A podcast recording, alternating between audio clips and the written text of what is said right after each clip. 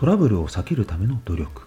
不法投棄をされないためにゴミストッカーに鍵をかける。それも一つの工夫であります。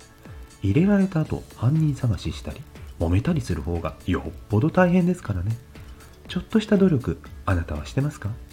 セーラジー21でした。